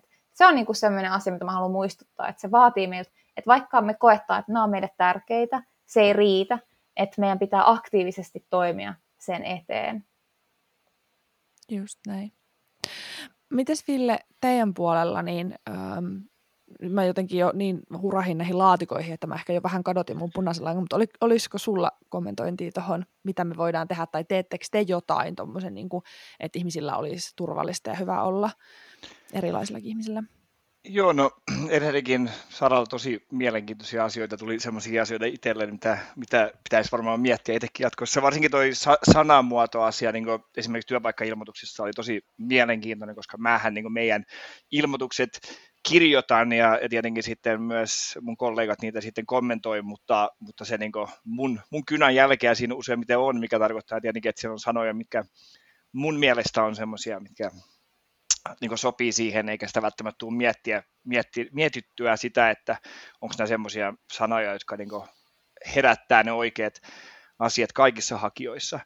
Uh, mutta ehkä me, meidän niin kuin, Sara myös mä puhun tuosta että, niin strategiatasolta, että toki tämä on niin meille silleen, niin strateginen asia, että me ollaan niin lähtökohtaisesti näitä asioita aina niin mietitty just siltä, että me palkataan kansainvälisesti, meillä ei ole kielivaatimuksia ja muita, mutta samallahan me ollaan tosi pieni yritys, niin eihän meillä ole niin mitään silleen strategiatyöryhmää tai muuta, vaan se on niin semmoista, että ja kun mä sitten käytännössä hoidan suurin osa näistä rekrytointiasioista ja muista niin sen käytännön asiat, niin tietenkin on paljon henkilöityy niin muuhun sitten ne ne asiat, mutta mut mä mainitsin siitä niin rekrytoinnista sen verran, että me esimerkiksi tämä englannin kieltä käytetään aina ilmoituksissa ja, ja pyritään sitten niin siihen, että arvioidaan se, että se nimi on, nimi on niin sivuasia siinä, katsotaan sitä, että miltä se CV muuten näyttää, ja tota, mutta sitten se on niin sen rekrypuolen, mutta sitten ehkä tämän kulttuurin kannalta mun mielestä niin yksi, se, mitä mä oon myös nähnyt siinä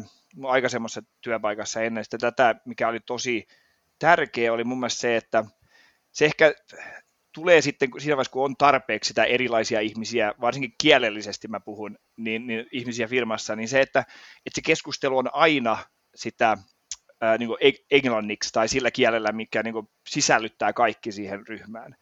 Ää, että tosi usein niissä tilanteissa on, on nähnyt näitä, että on se yritys, joka on niin se kansainvälinen suomalainen, mutta ollaan kansainvälisiä, palkataan ulkoma- tai englanninkielisiä, mutta se on semmoinen liimattu, että heti kun se yksi henkilö, joka kaksi henkilöä, jotka on englanninkielisiä, ei ole paikalla, niin puhutaan suomea.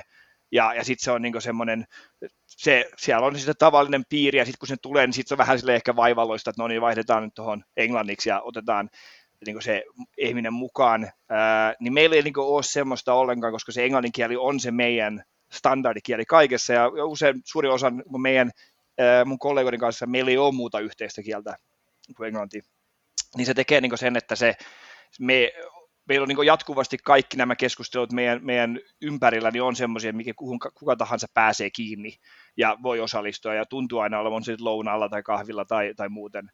Ää, niin, niin sitten sit se on minusta semmoinen pieni asia, mutta mut yllättävän niin ratkaiseva myös ystäväpiirissä, kun on sitten ystäviä, joilla on esimerkiksi ulko, ulkomaalainen tai puoliso, niin sen huomaa myös siinä, kun kaikki muut puhuu sitten meidän porukassa esimerkiksi ruotsia keskenään, ja sitten on yksi henkilö, joka ei osaa ruotsia, niin, niin silloinhan se mä huomaan, että se henkilö nopeasti on sitä mieltä, että tämä oli aika tylsä tapahtuma. Ää, niin tota, mun se on tosi pieni ja helppo asia, mitä kannattaa miettiä siinä vaiheessa, jos niin lähtee, tai siinä vaiheessa joku enemmän kansainvälistä ja erilaisia ihmisistä yrityksen palkkaa. Mun mielestä toi kieliasia on tosi hyvä ja mun mielestä niin monella, monella organisaatiolla on just se haaste kielen suhteen. Et just olin kouluttamassa yhtä organisaatioa tekkialaa, joka, joka oli juuri vaihtanut englannin kieleen ja sitten monella oli niin kuin vaikeuksia, koska tunsivat, että eivät ehkä osaa englantia niin hyvin tai eivät uskalla puhua niin miten organisaatio voi tukea tässä kanssa, eli voidaanko luoda sellaisia mahdollisuuksia, että voidaan päättää, millä kielellä työskennellään ja ollaan toistemme tukena siinä, varsinkin tällaisessa transitiovaiheessa, eli semmoinen niin kuin kaksikielinen lähestymistapa. Tai sitten jos tulee vaikka kansainvälisiä työntekijöitä ja meillä on myös Suomea organisaatiossa, niin sitten voidaanko tukea heitä oppimaan suomea ja niin edelleen. Eli mun mielestä niin kuin tosi moni just pelkää tota kieli, kielikysymystä ja mun mielestä siihen, siihen kyllä löytyy ratkaisut. Se vaatii enemmän työtä ehdottomasti, ää, mutta ratkaisut siihen kyllä kans on. Mutta teillä on sitten taas, että te puhutte kaikki englantiin, niin, niin se kans tota, helpottaa siinä mielessä. Ja toi on muuten hyvä pointti toi, uh, just se ajatus siitä, että sitä me helposti ajatellaan, että no me vaihdetaan sitten englantiin, kun – se englanninkielinen työntekijä tulee paikalle. Mutta me ei muisteta sitä, että se, kun me emme puhu lähtökohtaisesti sitä kieltä, mitä hän ymmärtää, niin on vaikeampi tulla siihen piiriin. Mutta se et myöskään voi, aika paljon semmoista tietoa, mehän saadaan tosi paljon tietoa organisaatiossa siitä, että me kuullaan, kun toiset keskustelevat, mm. tai me pystytään liittymään keskusteluun, kun me kuullaan, että hei, mua kiinnostaa toi aihe, tai mulla olisi tähän annettavaa. Mutta jos mä en ymmärrä sitä keskustelua, niin mähän jään niistä aina ulkopuolelle. Ja sitten se sellainen luonteva mukaan ottaminen niin kuin puuttuu. Sitten yksi tämmöinen ihan minimaalinen nugetti WordPress-tapahtumissa on sellainen ö, kirjoittamaton sääntö, että kun tapahtumissa jutellaan, niin käytetään tämmöistä backman-strategiaa, eli jätetään aina yhden paikka siihen rinkiin. Eli se rinki ei ole koskaan suljettu, kun puhutaan, jotta siihen voi tulla aina joku siihen tyhjään paikkaan. Ja jos siihen tulee joku, niin sitten sitä rinkiä laajennetaan niin, että siellä on taas yksi tyhjä paikka. Ja musta se on jotenkin tosi niin kuin kaunis ja yksinkertainen tapa niin kuin olla sulkematta niitä keskusteluja, olla niin kuin estämättä ihmisten liittymistä. Ja sitten jos olet yksinäinen kuljeskelija jossain tapahtumassa, niin sä voit mennä mihin tahansa rinkiin, koska siinä on sulle paikka. Super ihana, äh, ihan sika inspiroiva kuulla tuosta ja mun mielestä niin kuin toi on ehkä se, että inklusiivisuutta voidaan luoda pienilläkin eleillä ja teoilla. Ja toi oli mun mielestä toistava esimerkki siitä. Ja siitä mä haluaisin sanoa vielä niin just tämän inklusiivisuuden ja muutenkin työkulttuurin tai sen yrityksen kulttuurin kannalta, niin, niin kun me niin IT-alalla usein järjestetään enemmän tämmöisiä, ehkä enemmän tiimitapahtumia ja muuta yhteisiä juttuja kuin muilla aloilla, ää, niin, tota, niin meillä esimerkiksi niin ne on ollut pitkälti mun pöydällä, mutta nyt me tota, palkattiin tiimiin tämmöinen markkinointihenkilö, joka myös niin kuin, tekee sisäistä, sisäistä markkinointia. Ja mun mielestä siinäkin mulla oli niin kuin, osa niin kuin mun kriteeriä oli siinä, että henkilö olisi mielellään kansainvälinen, koska kun meillä on niin kansainvälinen porukka, niin jos mä järjestän niitä, niin mä järjestän ne aina niin kuin tämmöisenä ehkä niin kuin klassisen suomalaisia tapahtumia, mitkä mun mielestä on niin kuin hauskoja ja, ja tämmöistä. Niin mun oli tärkeää, että meillä on siihen erilainen ihminen, joka miettii sitä siltä, että niin kuin mikä häntä kiinnostaa, koska hän ei on niin kansainvälinen ja muusta kulttuurista, että mitä hänen mielestään olisi niin kuin hauska järjestää että et saadaan siihen, niin kuin, siihen, siihen työkulttuuriinkin sitä vaikutusta niin kuin muista kulttuureista, eikä ainoastaan niin, että mä oon sitten jonkun sortin primusmoottori niissä kaikissa tapahtumissa. Tuo on superhyvä esimerkki, juurikin se, että miten voidaan luoda työkulttuuria inklusiivisemmaksi. Ja mulla on itse niin työelämässä sellaisia kokemuksia, että, että niin kuin aina kun menee vaikka paneeliin, niin mulle annetaan vaikka, kuten kaikille osallistujille, champagne-pullo niin kuin oletetaan, että, että tämä on hyvä lahja, vaikka mä heitän sen heti roskiin tai annan jollekin kulkijalle mun edessä, koska mä en tee sillä mitään. Että tommosia, että voisi miettiä niin kuin vaihtoehtoja, eli on champagnepullo ja vaikka suklaalevy tai jotain muuta, kukkakippu, että ei aina ehkä oleteta, että tämä on se oikea lahja tai tämä on se hauskin tapa viettää iltaa yhdessä. Just näin. Voi hiivatte, meillä on vaikka kuin hirveästi vielä näitä kysymyksiä. Mä, nyt, nyt tähän vähän nyt tykitellään pikkusen, tykitellään nopeita vastauksia. Öö, mä haluaisin ehdottomasti ottaa tämän Heikki Retolan kysymyksen siitä, että, että voiko yhteistä arvomaailmaa ja diversiteettiä rakentaa samaan aikaan? Eli onko yhteinen arvomaailman muodostuminen osoitus siitä, että arvomaailmassa ei ole riittävästi diversiteettiä? Öö, joo, voiko yhteistä arvomaailmaa ja diversiteettiä rakentaa samaan aikaan? Mun mielestä ne kulkee käsi kädessä. Eli ähm, niin kuin ollaan puhuttu siitä, että lähdetään rakentamaan inklusiivisuutta sisäisesti, eli lähdetään edistämään sitä meidän kulttuuria, joka taas pohjautuu siihen meidän arvomaailmaan, niin ehdottomasti mun mielestä ne kulkee käsi kädessä, en näe miten ne poissulkisi toisensa. Mä mietin, että onko tässä sitten enemmän sitä, että, että kun monestihan yrityksen arvot on jotain rohkeus, yrittäjähenkisyys tai milloin mitäkin, tämän kaltaisia juttuja. Jos otetaan vaikka yrittäjähenkisyys, niin sehän voi olla, öö, eihän se ole niin kuin välttämättä kaikkien, tai eihän olekaan kaikkien ihmisten arvo, mutta sitten monesti puhutaan siitä, että se yrityksen arvo on se, mikä pysyy, ja sitten otetaan monimuotoisia ihmisiä mutta suljetaanko me itse asiassa sitä monimuotoisuutta pois, jos meillä on joku semmoinen arvo, joka on herkästi vaikka juurikin äh, puhuttelee sitä mieskohdeyleisöä tai ehkä mä, että olisiko tämä niin se, mitä Heikki ajaisi takaa. Okei, okay, aivan. Mm, joo, siis mun mielestä ehdottomasti niin pystytään tarkastelemaan juurikin niitä, että no ensinnäkin kuka ne arvot laatinut, eli kuka se tiimi siellä – siellä sen taustalla on. Ja sitten ovatko nämä arvot inklusiivisia, eli miten me voidaan lähteä rakentamaan arvoja, jotka on inklusiivisia, eli, eli luovat sitä yhteenkuuluvat tai ottavat kaikki, kaikki huomioon. Eli jos me halutaan lähteä edistämään monimuotoisuutta, niin inklusiivisuus täytyy ehdottomasti olla osa sitä meidän arvoa. Ja juuri noin esimerkiksi, mitä sä sanoit, yrittäjä, henkisyys ja niin edelleen, niin voidaan lähteä miettimään, että puhutteleeko tämä kaikkia vai onko meillä ehkä jotain muita arvoja, jotka me voidaan allekirjoittaa. Ja sitten tässä tulee myös toi esimerkki mieleen, että kun me mietitään hyvin usein, kun tulee uusia ihmisiä, että me rekrytoidaan sellaisia ihmisiä, jotka sopii meidän kulttuuriin, mutta miten me voitaisiin laajentaa tätä ajattelumaailmaa, että me rekrytoidaan ihmisiä itse asiassa jotka tuo jotain lisää meidän kulttuuriin, ei niinkään, että tämä on vaan hyvä tyyppi, tämän kanssa on hyvä tehdä töitä, vaan mitä lisäarvoa tämä hänen erilaisuus voi tuoda tähän pöytään. Niin mä ajattelin myös arvojen suhteen se, että ehkä ne yhteiset arvot, yrityksen arvot ei ole niin ikinä välttämättä valmiita. Eli että se mm. ei ole niin, että nyt mä oon tähän lyöty lukkoa, nämä on nyt seuraavat 20 vuotta ne meidän arvot, vaan että sitä mukaan, kun se tiimi niin kasvaa ja muuttuu, niin, niin sitten niitä yhdessä niin pohditaan, että, että onko nämä vielä relevantteja ja on, resonoiko nämä niin kaikkien kanssa, jotka meidän tiimissä nyt on. Ja sitten jos se on niin kuin, tullut erilaisia ihmisiä, niin voi olla, että heillä on erilaisia ajatuksia, että ehkä ne olisi tämän suhteen. Että ehkä mä niin mietin sitä, että se, niin, että se niin kuin Sara sanoi, että se uudet ihmiset tuo uutta siihen, niihin, tai uusia näkökulmia niihin arvoihin ja sitä mukaan ne kehittyy. Just näin.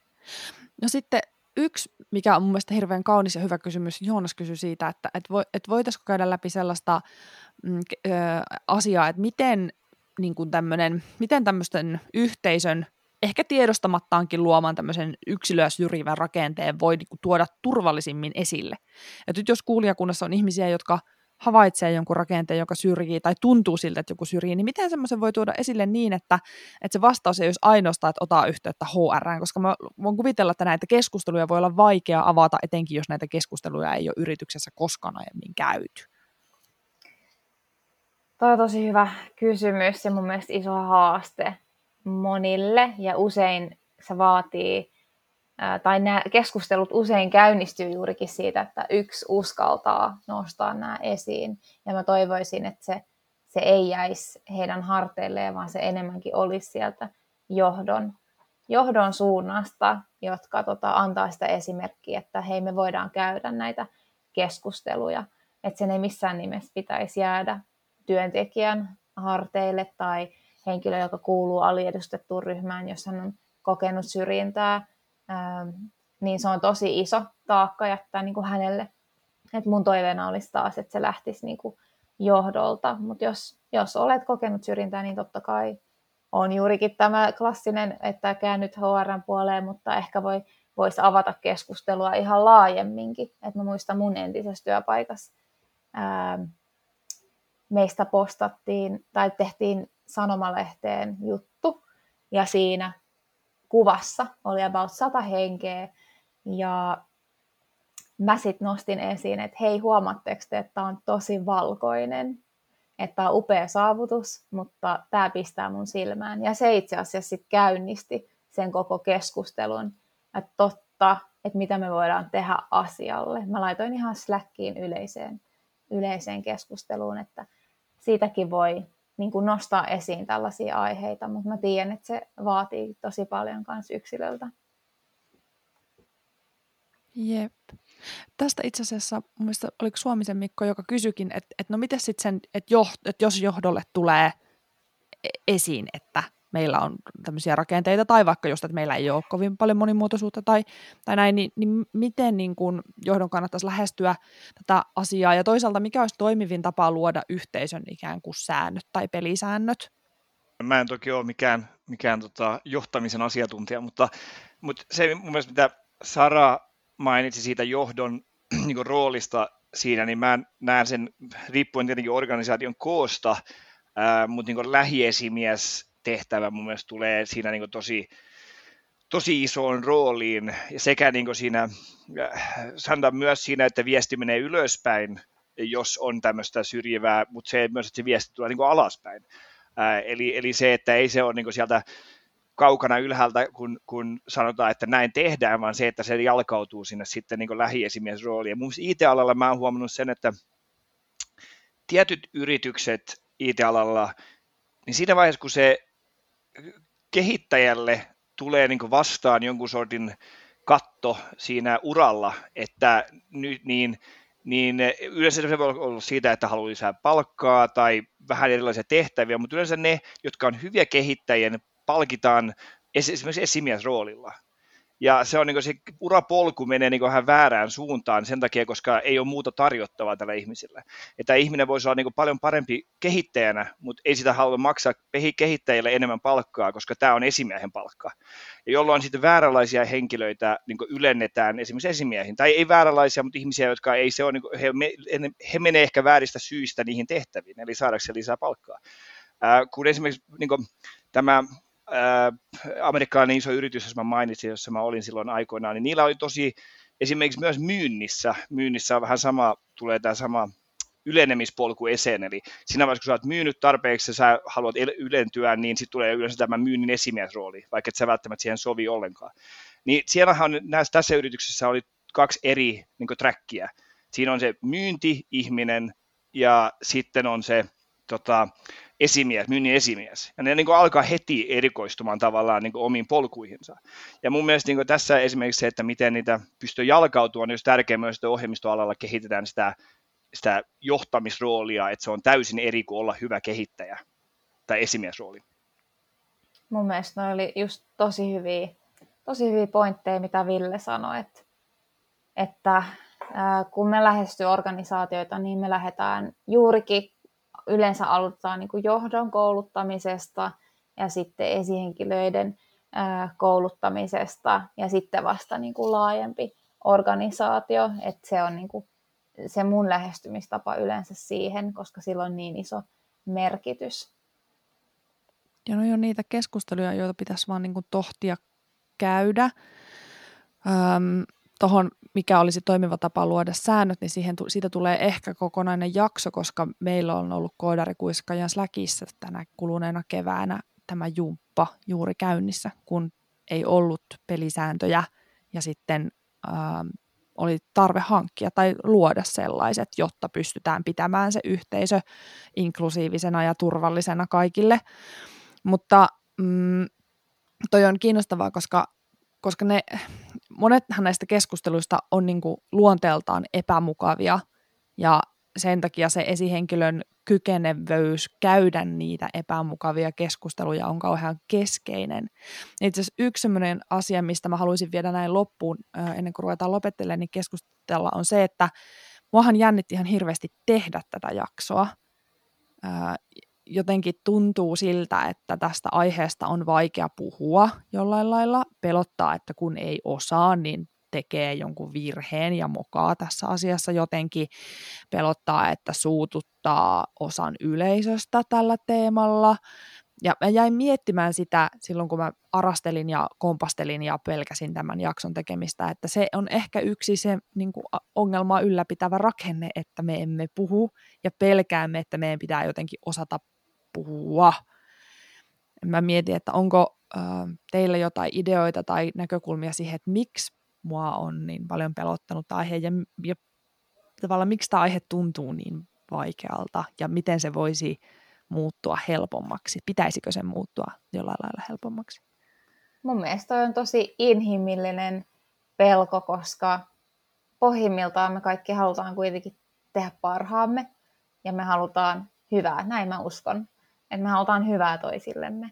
Ja tota, mun mielestä Ibrahim X. Kendis, hän on antirasismin asiantuntija, hänellä on tosi hieno semmoinen mm, viitekehys tästä oppimismatkasta, ja hän sanoi, että jotta me päästään sinne kasvualueelle, eli me kehitytään ihmisinä, meidän täytyy poistua meidän epämukavuusalueelta.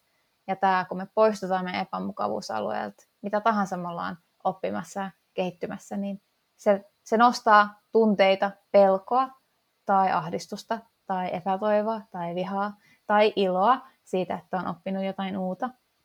Ja siitä lähdetään niin kuin oppimisvaiheeseen ja kehittämisvaiheeseen ja se on tosi normaalia, että me mennään edes takas näissä. Me opitaan jotain uutta, mutta sitten me lannistutaan taas, sitten me taas opitaan jotain uutta. Et ja mä tiedän myös, että yhteiskunnallinen keskustelu on tosi polarisoitunut, että sekään ei niinku auta tässä mitenkään. Ja se on mun mielestä valitettavaa, että tässä ollaan, mutta mun mielestä muutos aina herättää tunteita ja me ollaan muutoksen niin kuin vaiheissa. Ää, niin kuin sen tuntee ihan sormillaan, mikä on mun mielestä tosi jännittävää. mä aina kannustan siihen, että ollaan uteliaita, ollaan armollisia itsemme kohtaan, jokainen meistä tekee virheitä, kukaan ei odota täydellistä organisaatiot tai täydellistä ihmistä, mutta me halutaan nähdä se tahtotila kehittyvään. Ja voi käydä näistä ihan avointa keskustelua. Mä en tiedä kaikkea, mutta mä haluan oppia lisää. Niin mun mielestä tuosta keskustelun vaikeudesta, niin kuin Sara sanoi, se, että kun se on polarisoitua se keskustelu ja sitten mun mielestä siihen niin vielä vaikuttaa niin eri somealustat ja muut, jotka on niin tavallaan enemmänkin ehkä rakennettu siihen, siihen että ne on niin tarvittu enemmän huuteluun kuin mihinkään rakentavaan keskusteluun. Ja myös sitten käytetään semmoisena välineenä, että, että halutaan ehkä enemmän saada sitä huomioon ja kommentteja ja provosoida, kun se, että sitä olisi mitään rakentavaa keskustelua. Ja sitten jos sitä seuraa niin vierestä näitä tämmöisiä äh, provosointia tai keskustelua, mitkä ei varsinaisesti ole keskusteluja, niin ehkä ihmiset itsekin tai ajatella, että mä en ainakaan halua lähteä niin tuohon, koska toi vaikuttaa olevan niin tosi rankka paikka olla, että jos tulee esimerkiksi maalittelua tai muuta, mihin se voi johtaa niin tämmöiset keskustelut. Niin mun mielestä se vaikeus johtuu vähän siitä myös, ää, niin kuin siitä, että miten sen näkee niin tämmöisenä yleisenä kuluttajana sen keskustelun tavan. Et mun mielestä ehkä tärkeä olisi se, että niin kuin Sara myös mainitsi, että ihmiset niin ymmärtää, että, että antaa niin vähän siimaa sille toiselle ihmisellekin sanoa välillä vääriä asioita. Ja että et se, me ollaan niin ihmisiä ja ei kaikkea tarvi pyrkiä tulkitsemaan mahdollisimman negatiivisesti, vaan että varsinkin jos tekee niin somessa jotain tämmöisiä kommentteja ja keskustelua, niin se on yleensä, niin ehkä voi antaa sen niin benefit of the doubt sille ihmiselle, että se välttämättä ei tarkoittanut sitä näin, että ehkä tässä on vaan niin ollut loppunut kirjaimet kesken tai jotain ää, niin ensin, ennen kuin lähtee niin kuin sit siihen tota, aggressiivisesti kommentoimaan ja se keskustelu lähtee niin siitä väärille urille.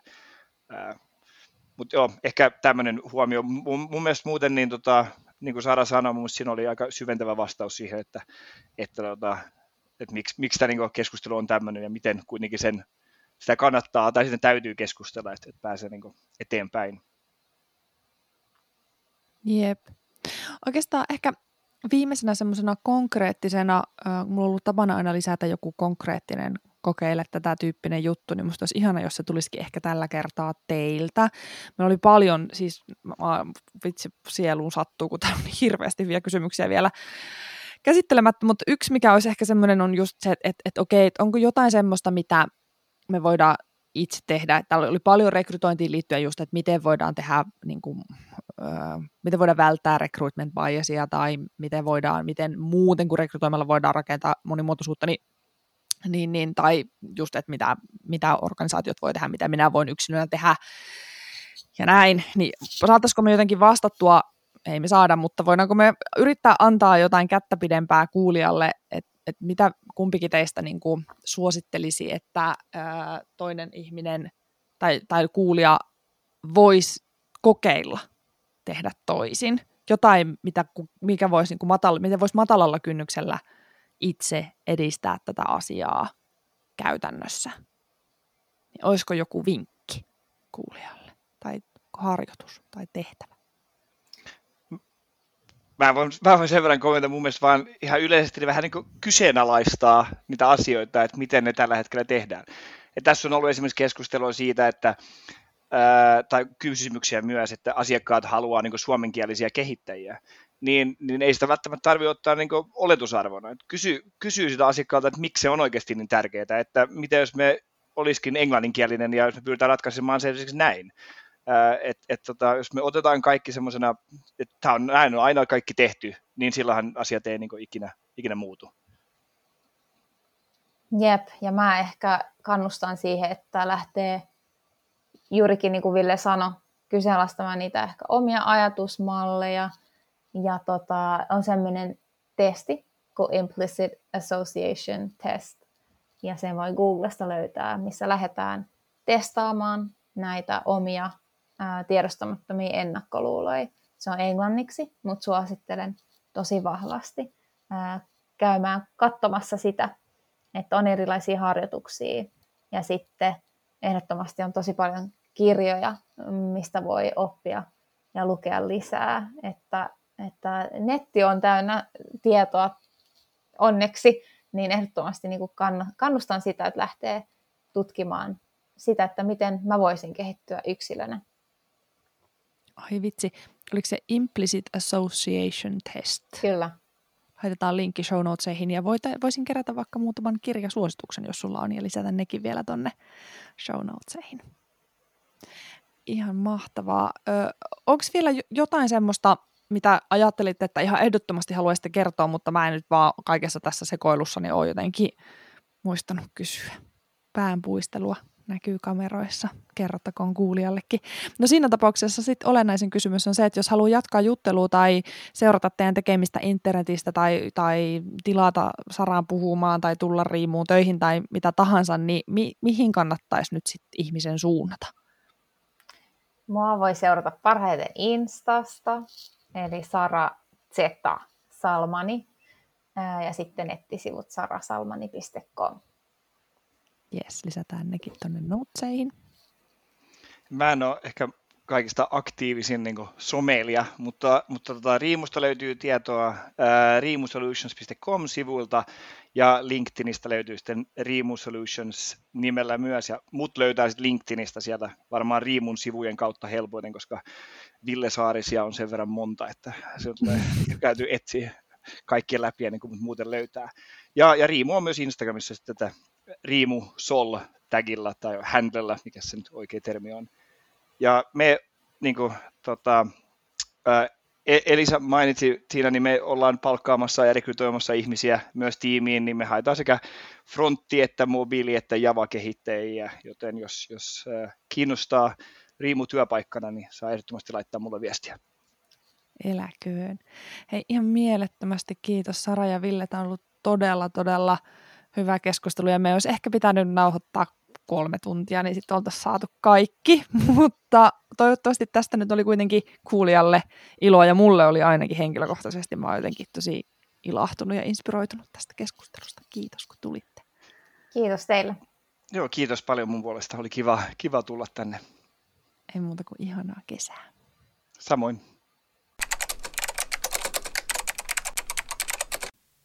No semmonen jakso Sara ja Villen kanssa. Vau, uh, lämmin kiitos kummallekin vieraalle. Oli aivan mieletön ilo ja kunnia tehdä tätä jaksoa. Ja erityisesti iso, iso kiitos kuulijoille hyvistä, lukuisista, suorastaan siis valtavasta määrästä kysymyksiä. Uh, aiheen äärelle kannattaa jatkaa, tai aiheen äärellä kannattaa jatkaa. Laitan tuonne show notesihin tosiaan listan erilaisia tahoja, kirjoja, juttuja, mitä voi tehdä ja lukea ja missä voi tähän aiheen äärelle sitten syventyä, koska pääsimme vasta pienen pintaraapaisun. Ja tosiaan seuraa ihmeessä Sara Instassa Sara Z Salmani tai käy hänen verkkosivuilla sarasalmani.com ja sitten menee kontaktoimaan Ville ja Riimu linkkarissa eli Riimu Solutions ja sitten sieltä Ville Saarinen. Kiitos Eeppolle teknisestä tuesta niin kuin aina. Ja muistahan, muistakaahan antaa ihmeessä palautetta. Voi laittaa osoitteeseen elisa at tai Twitterissä at elisaliisa, LinkedInissä Elisa Heikura, LinkedInissä myös koodarikuiskaajan oma sivu, sitä voi käydä seurailemassa.